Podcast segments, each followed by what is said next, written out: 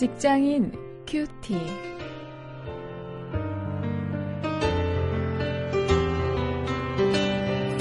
여러분 안녕하십니까? 2월 28일 오늘 우리가 마태복음 7장 1절부터 5절까지 말씀을 가지고 인간 관계 문제를 함께 묵상하십니다.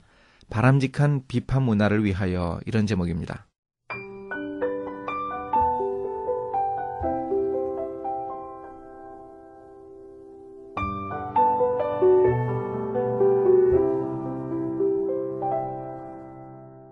비판을 받지 아니하려거든 비판하지 말라.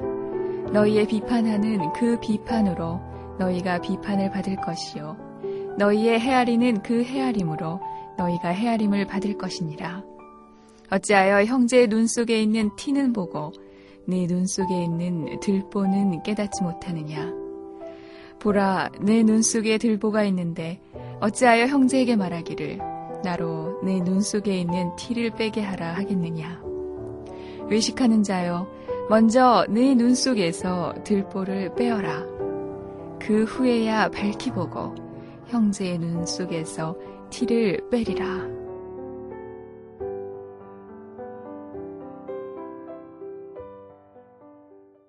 우리 민족이 그런 것 같습니다.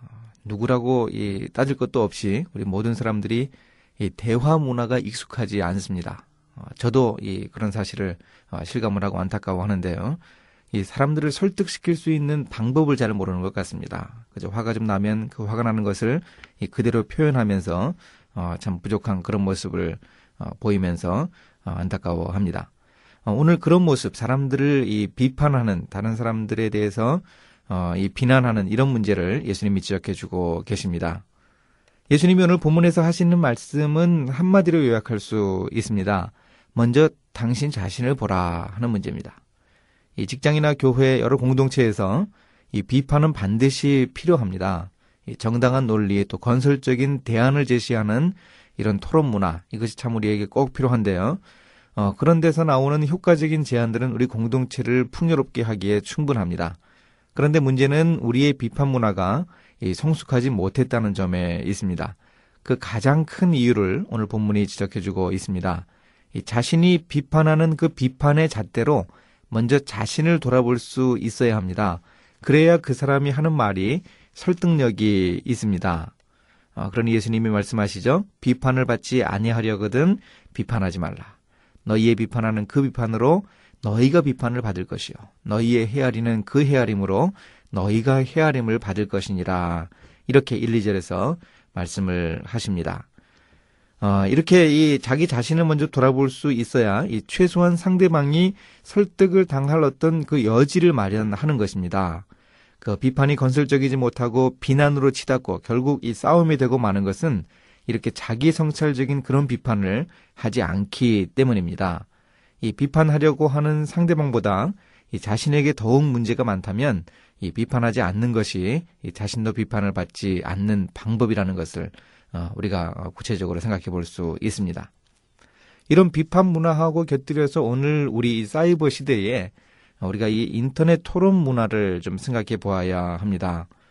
그 일반인들의 사이트뿐만 아니고 이 기독교인들이 모여서 토론하는 그 인터넷 토론방에도 들어가 보면은 이 건전한 토론 문화를 보기가 쉽지 않습니다. 아, 저는 참 안타까운데요.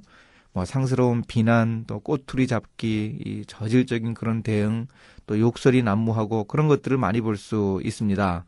그래서 참 이거 어떻게 하면 좋을까 생각을 해보다가요. 이 크리스천 토론방만이라도 좀 실명제를 좀 제도화하고 이 앞에서 얼굴 맞대고 할 수 없는 그런 내용을 올린 글은 좀 운영자들이 좀 판단해서 좀 삭제를 하면 어떨까 한번 생각을 어, 해봅니다. 어, 돌맞을 얘기인지 모르겠습니다. 어, 인터넷 토론방의 그 자유를 이, 이 만끽하는 게 이 요즘 젊은 사람들의 어, 문화인데 말이죠. 그러나 참 안타까움은 이 금할 수 없습니다. 어, 정말 이게 건전한 토론 문화, 어, 바람직한 비판 문화를 우리 크리스천들이 좀 먼저 보여줄 수 있으면 좋겠다 하는 그런 마음 어, 가집니다. 어, 그런 자세로 우리가 이, 이 바람직한 비판 문화를 통해서 우리 공동체를 우리 직장 공동체나 우리의 교회 공동체를 살찌워 나갈 수 있는 어, 그런 우리가 될 수 있기를 바랍니다. 이제 말씀을 가지고 실천거리를 찾아봅니다. 어떤 문제에 있어서 비난하기에 비판하기에 앞서서 먼저 이 나 자신을 보는 어, 그런 자세를 좀 우리가 생활해야 하겠습니다. 내가 지적, 지적하는 그 문제에 대해서 어, 사람들이 나를 어떻게 생각할까 어, 하는 것을 먼저 생각해 본다면 그럼 우리의 그 비판의 그 수위와 그 비판의 방향이 좀 달라지고 건전해지고 설득력을 얻을 수 있지 않을까 하는 생각을 해봅니다. 그렇게 우리가 노력할 수 있기 바랍니다. 이제 함께 기도하시겠습니다. 하나님 비판하기에 앞서서 먼저 저 자신을 향한 자아 비판을 한번 해보겠습니다. 아, 그래서 이 바람직한 비판 문화가 우리의 일터에 형성될 수 있도록 인도해 주옵소서. 예수님의 이름으로 기도했습니다. 아멘.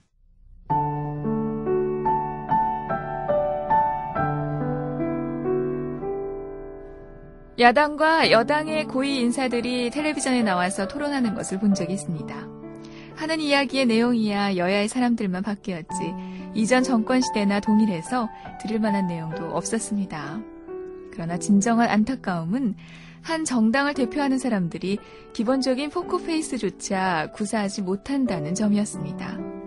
여야 막론하고 비아냥거리거나 답답해 죽겠다는 표정을 지으면서 남의 얘기는 들을 것도 없다는 뜻, 얼굴 붉히며 자기 주장만 쏟아놓는 뚝심이 꼭 쌍둥이였습니다.